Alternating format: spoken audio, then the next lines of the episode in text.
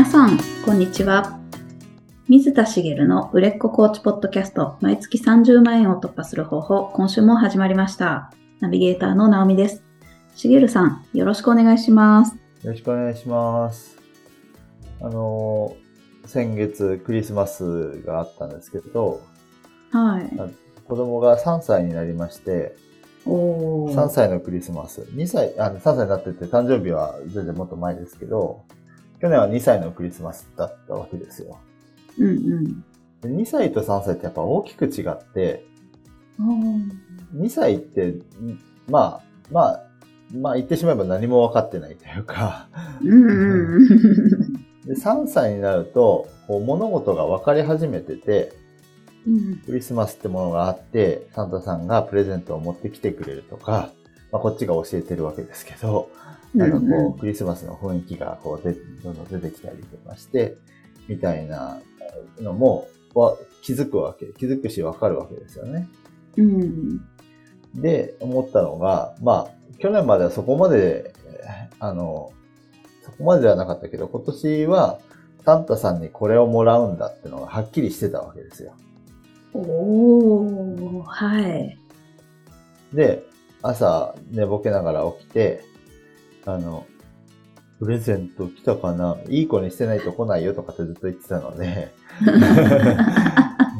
プレゼント来たかな？って言ってキョロキョロして、なぜか、あの、すぐ横にあるのに気づかないみたいな ことをやっててですね。あの、で、まあ、開けた瞬間にもう、見たことないような笑顔になるみたいな 感じでですね。あの、本当に、あの、良かったなと思ったんですけど、まあ、なんかこう、子供がそういう、ちょっとわかるようになって、大人として過ごすクリスマスで思ったのが、うんサンタクロースが本当にプレゼントを届けてくれるという嘘を信じ込ませるわけじゃないですか。はい。うん 信じ込ませるとまでは言わなくても信じるわけですけど。で、こう、そういうので、そういうことを考えながら街を歩いたり、普通に生活してると、よくバレないなと思うんですよ。はい。なんかこう、サンタクロースがいろんな場面で登場したりして、まあ、うんあれは偽物だよって言ってしまえばそれまでかもしれないですけど、うんなんかこう、論理的に考えておかしいじゃないですか。サンタクロースが一日で世界中のにクリスマスをのプレゼントを届けるなんて、うん。おかしいと思うんですけど、3歳の子はそれはもちろん信じますよ。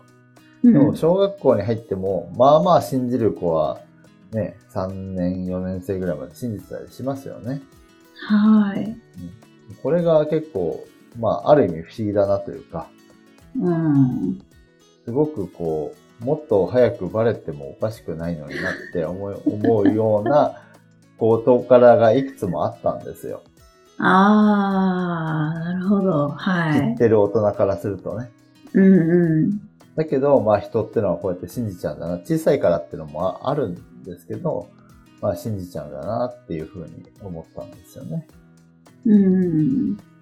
で、えっ、と、それで言うと、その、デマみたいなものも同じというか、おーはい。最最近よくあるのが、そのデマが真実かのように出回ってしまって、あの、大きな、あなんか問題になるみたいなのがよくありますよね。うんうん。なんかこう、犯人じゃない人を吊りし上げてしまったりとか、はい。はで、い。拡散されていって、で、あの、なぜか送られてきたそれだけを信じて、さらに拡散してしまうというわけのわからない人たちがいっぱいいるわけですけど、うんそれ、は、いや、ちゃんとね、確認しないでそんなことするなんてありえないでしょって思うんですけど、うんでも、その、言われたことを信じてしまうっていうのは、クリスマスの話で言うと子供の話ですけど、それって、その人ってそういうものなんだっていう、こう、なんていうか、ベースがあるんだなって思ったんですよね。あーあー、そっかそっか。はい。言われたこととか、その、例えば本に書いてあることとかが、正しいか正しくないかとか、論理的で、に、それが証明されてるっぽいかどうかとか、そんなこと関係なくうん。言われたら信じてしまうみたいな。確かに。はい。例えば占いとかもそうですよね。まあ、はい。信じたくないものを信じないみたいな人もいますけど、うん。うん、占いって、こう、よくわからない人に言われることを信じる行為じゃないですか。ああ、なるほど。端的に言うとそうですよね。な、なんなんだと。私はまあ占いとかはあんまり好きな方ではない。好きな方では別に嫌ってもないですけど、でも占いってこう、ね、大昔からね、あって、うん。未だにこう、科学が発達しても減る要素はないですよね。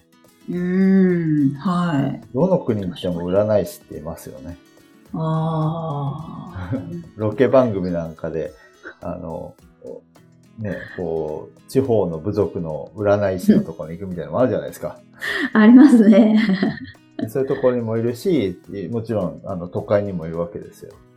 うん。ね。っていうのが、まあ当たり前。それは、なんかやっぱり人は言われたことを信じてしまうっていうところが、あの、もうそういうのあるんだろうなっていうふうに思うわけですよね。うんうん。占いなんて何の信憑性もないわけですから、はい。言言ってしまえばですよ。ごめんなさいね。占い信じてる人がいっぱい聞いてたら、あの、申し訳ないんですけど、それを、まあ、その、人が信じないものなんだったら、え、なんで？そんなことないでしょ私、うん来年結婚できますかいや、あなたはできませんって言われて、あ、そっか、できないのかって。いや、だって何の証拠もないじゃないみたいに、未来のことわかんないじゃないってなるじゃないですか。うんうん。なるはずなのに、まあ、あいそれを信じる心があることがベースで成り立ってますよね。占い。そうですね。はい。っていうように、やっぱり人は言われたことを信じてしまう。ですようんはい。で、信じたことってのは叶いやすいんですよね。よく話をしますけど。はい。で、えっ、と、思ったことは現実化するっていう話なんですけど、実現するっていう話。信じたことは叶うと、表現をちょっと変えるとそうなんですけど、自分が思っていることというのは、まあ、それを体現す、勝手にしようとするわけですよね。はい。するので、叶いやすい。例えば、まあまあ、あの、例えば、よくこういう話をするときに例に出されるのが、ライト兄弟が飛行機を、えあの、そんな飛行機みたいな、そ空飛ぶ乗り物なんかできないって周りの人が思ってるけど、ライト兄弟できると思ってたから飛ばすことができる。うんうんうん。絶対にできる。やり方が分かってないだけって思ってたわけですよね。だから試行錯誤して やっていて、ね、あの、今では、ジャンボ Z のようなものすごい巨大なうん金属の塊が重い人や荷物を乗せて空を飛んでるわけですから、はい。ね、あの、それが当たり前の世界になってるわけですけど、そういうように、あの、思ったこと、自分が、あの、それは、例えばできると思ってるということは、えっ、と、実現しますし、できないと思ってることは、できない未来を作り出すんですよね。うーん。はい。だから、こう、否定形でできないと思ってることは、えっ、と、できないから、できると思うように変えていかなきゃいけないっていうことを、まあ私はコーチングの中でもよく、あのそれを用いるんですけど、うん。まあ、用いるっていうのは具体的にちょっとお話がされますけど、その、できないと思ってるクライアントさんに対して、できる可能性のあるところを探っていって、本人に、あの、あ、こうすれば可能性はあるっていうことを、えっと、認識させるってことなんですよね。それをやると、あ、できる可能性があるんだと思うから、できる可能性に向けて動くことができる。うん。できないけど、できないの分かってるけどやってみるだと絶対できないんですよ。ああ、はい。うんうん。っていうのがあって、なので、信じたことは叶うし、思ったことは実現、現実になるっていうことなんですよね。うんうん。で、えっと、今日なんでこんな話をしてるかっていうと、いや、コーチの言葉がけの大切さ。おー、はい。人は言われたことを信じてしまう。で、信じたことは叶う。だったら、人はコーチに言われたことは信じるわけですよ。ああ、そうですよね。はい。端的に言うと、あなたはできるって言ったら、うんコーチに言われたことは信じる。できることを信じる。で、信じたことは叶うん。う。まあ、そんな単純じゃないですけどね。うんうん。で、何かっていうと、その、特にやっぱできないとか、自分なんかって思ってる人って、やっぱり叶いづらい世界に生きてるんですよね。うん。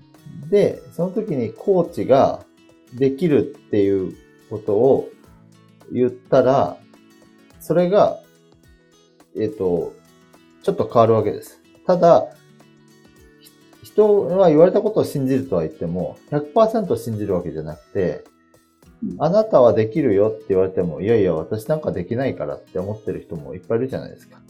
はい。で自分自身のことをか、えっ、と、ひょの評価を変えるのは結構やっぱり大変なんですよ。はい。うんうん。なので、コーチの言葉がけが大切ってことなんですね。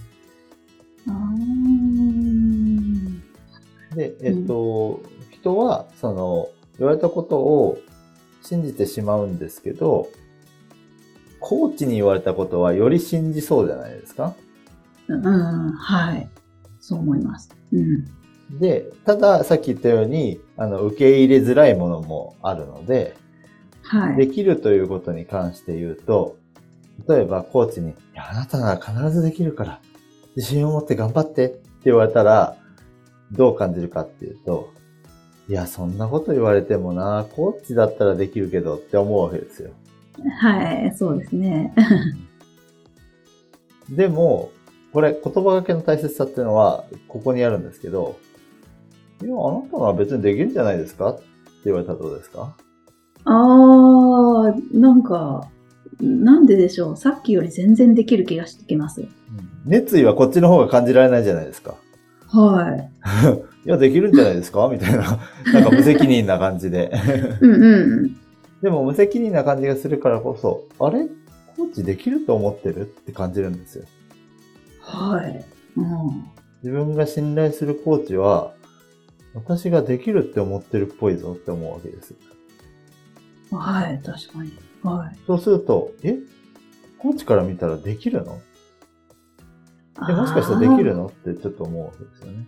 なるほど。はい。ここは本当に大事なところで、言葉がけの大切さってその、熱を持っていった方がいいとかっていうケースもいっぱいありますけど、うんうん。いや、コーチはできることを当たり前に信じてるよっていう感じが伝わらないと、クライアントさんは信じない。うん、けど、そういう風に言うと、あれ、コーチは、そこからは、言われたことを信じ始めるんですよ。わあ、あれ、コーチできると思ってるなーって。これ嘘でもそう思うわけです。コーチが嘘ついてても。うん。この人100%できないわって言っても、うまく表現すれば、そうなるわけです。ああ、確かに。はい。で、ここは、まあ、嘘をついて褒めるっていうことは良くなくて、ほ褒めるというかね、嘘をついてできるって言ってあげるのがいいってことではないですけど、でも時にはその人の可能性を少し大げさに信じてあげることも必要。うん。例えば本人が100のうち1しか信じてない。でもコーチは30ぐらいいけんじゃないの？と思ったら、5、60の表現にしてあげると、1が30に近づくので、確かに。30で伝えるよりは大げさに伝えてあげた方がいいっていうのはある。大げさというのは逆に、その熱量を上げるってことじゃないってことは今伝えた通りですね。うん。で、っていうふうに、少し、その、その人人ができる可能性をより信じてあげて、よりそれが伝わる表現で伝えてあげてくださいってことですね。うん。うん。本当にここ結構大事ですよね。あの、はい要は、ああの、思ったことは現実化する、実現するっていうことでよく言う話が、自分ならできる、できる、できるってこう言い聞かせればいいのかっていうと、これは NG ですっていう話をする。なぜかっていうと、うんできるって言い聞かせないとできないっていう風に聞こえるわけですよ。これは、旗から見れば。はい。うん。もっとフラットに、うん、できる可能性はある。あ自分なら必ずできるって言い切れる人ならそれでいいですけど、できないと、どちらかというと難しいと思ってることに対しても、でもできる可能性はありそうだなって思う。これぐい。らいの方が叶う可能性の方が高い。うんうん。そういう心持ちの方がですね。できる可能性があるって思ったら、その可能性のある部分に対してトライをしていける。うん。できるって言い聞かせてる人は、できないを強化してる。ってことになるわけですね。ああ、なるほど。そうですね。そっか。そう。で、これは自分の話。で、コーチの言葉分けの話をすると、あなたならできるから。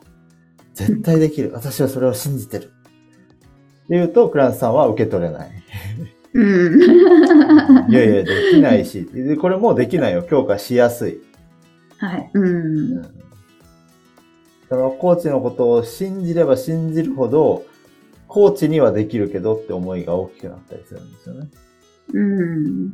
こうなんだろう、コーチを神のように崇める人は、そのコーチを、そのなんだろうな、万能な人だと思い込みがちなので、コーチはできるけど、私はできないが強い人が多いんですよ、実は。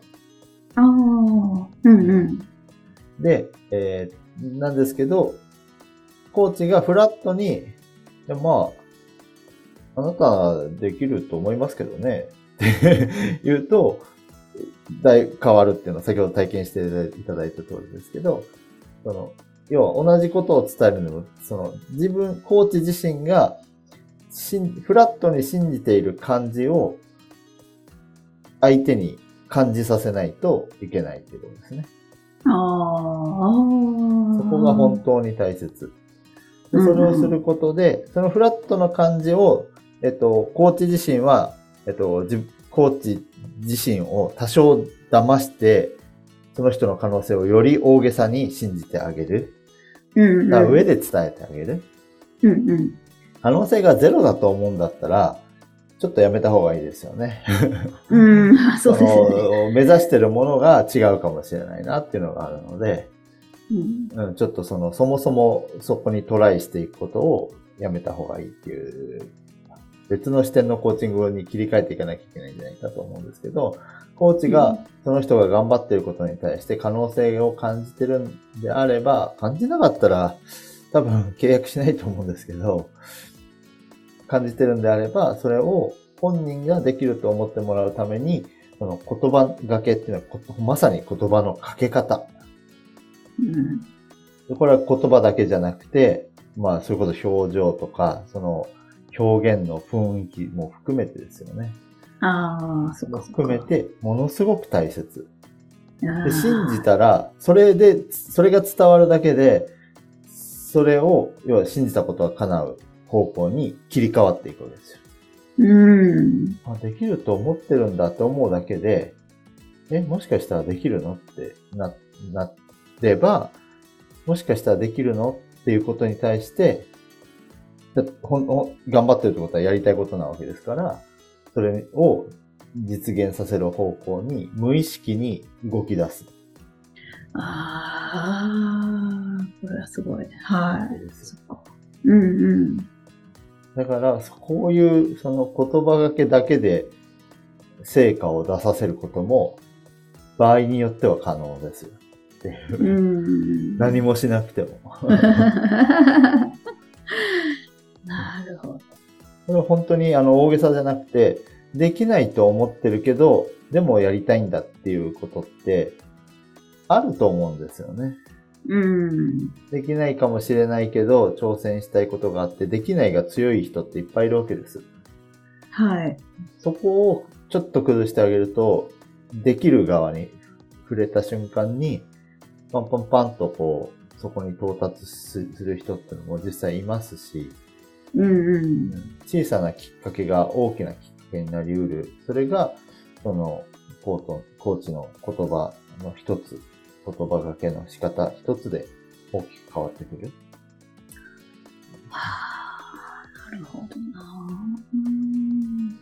本人から引き出すのが仕事ではありますけど、こういう、まあ、ある意味テクニックですよね。うん。これだけで成果が出るかもしれないなら、やらないに越したことはないじゃないですか。うんうん。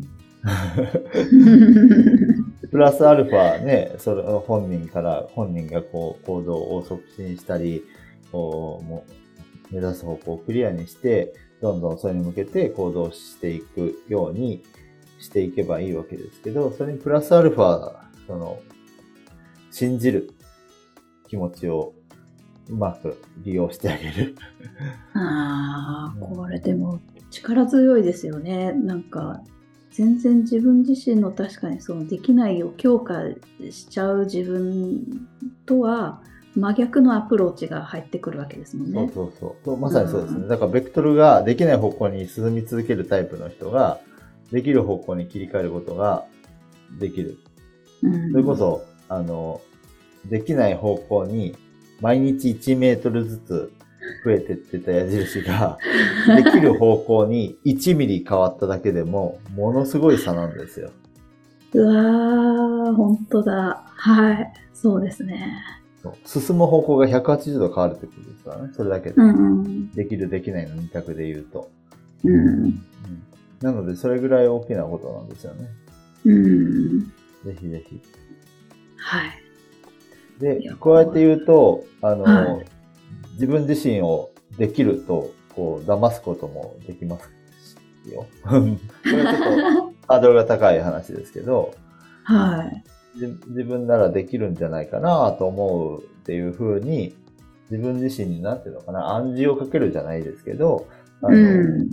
自分自身が本当にそう信じるっていうことを作り出すこともできます。うん。これ簡単じゃないですけどね。うん。あの、私は起業できると思うようになるまでに、起業を目指してから、まあ、5、6年かかりましたから、うん。うん。ね。で、起業してしまえば別に、売り上げはともかく起業っていう形が簡単に作れるわけじゃないですか。はい。っていう話なんですけど、うんまあ、それをこう自分に信じさせることも、まあ、できます。コーチ自身が自分自身ね。まあ、ただそこは、あの、今回伝えたいことというよりは、あの、もっと簡単にクライアントさんに対しては、コーチの言葉がけを、あの、上手にしてあげることで、信じることができるように、方向づけることが可能なので、これはもうぜひぜひやったことない人はやってみてください。うんうんうんめちゃくちゃ反応が変わりますから。ええー、面白い。この人できるって全く信じないんだよなってクライアントさんいると思うんですよ。はい。そう言ってないけど。うんうんうん。絶対できると思ってないでしょってクライアントさんいると思うんですけど、そのクライアントさんが少しできるって信じる時の、まあ、まあ、表情の変化もありますよね。あれ？って思う瞬間。うんうん。特にそういう時にコーチは力が入りがちじゃないですか。この人できるって自分のことを信じてほしい、信じてほしいっていう気持ちが前に出すぎると、信じてほしい感が出てくるので、それは伝わらない、伝わらないっていうか、あの、逆効果になりがちなんですよね。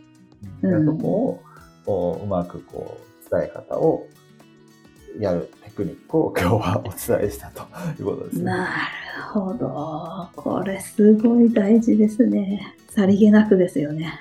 はいまあ、クリスマスの話に戻し、戻すと、はい。いないんじゃないのってえ思ってきた子にまだ信じ込ませたいんだったら、うん。え、いるんだ、いるよって、こう、なんか、い、いることを親が信じてる雰囲気を、なんとかこう取り繕ってやろうとしてもバレるから、ああ、なるほど。小3の子に、えっと、来年までは信じさせたいんだよなと思ってるとすると、いや、これは外部からの情報もいっぱい小3ぐらいになると取るので不可能な場合もありますけど、あの、親が、こう、サンタさんがいてプレゼントをもらってるってことを信じてるんだって子供に思わせるような表現をした方が、あの、ませる効果は高いです。ああ、なるほど。ちょっと作戦を作って、自分を作って、表情からないから、ちょっとそれを表現していけば、うん。なんかうん別に、あれですねなんかそれっぽい証拠をでっち上げてもいいと思いますし。うんっていう、なるほどなまあそういうね、あの、まあこれは、あの、騙しのテクニックになっちゃいますけど、ね、すごいですよね。嘘をつくなと言いながら全世界中で子供をみんなが騙し続けてる 行為ですよね。あー まあ夢を与えてるって言えば夢を与えてるので、別にね、うん嘘がいけないことではない例なんだと思うんですけど、確かに。はい。あー面白い。はい。ああ、いいですね。すごく大事ですね。ありがとうございますこれ、これに関しては、あの、成功は保証しないです。あの子供も小学生にもなれば情報勝手に自分で取ってきますから。うん、そうですね。はい。なるほど。はい。ありがとうございあります。がとうございます。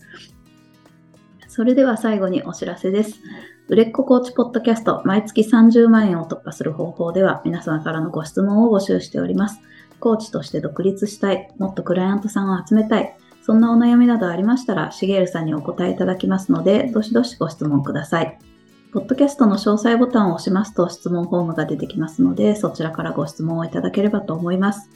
それでは今週はここまでとなります。また来週お会いしましょう。しげるさん、ありがとうございました。ありがとうございました。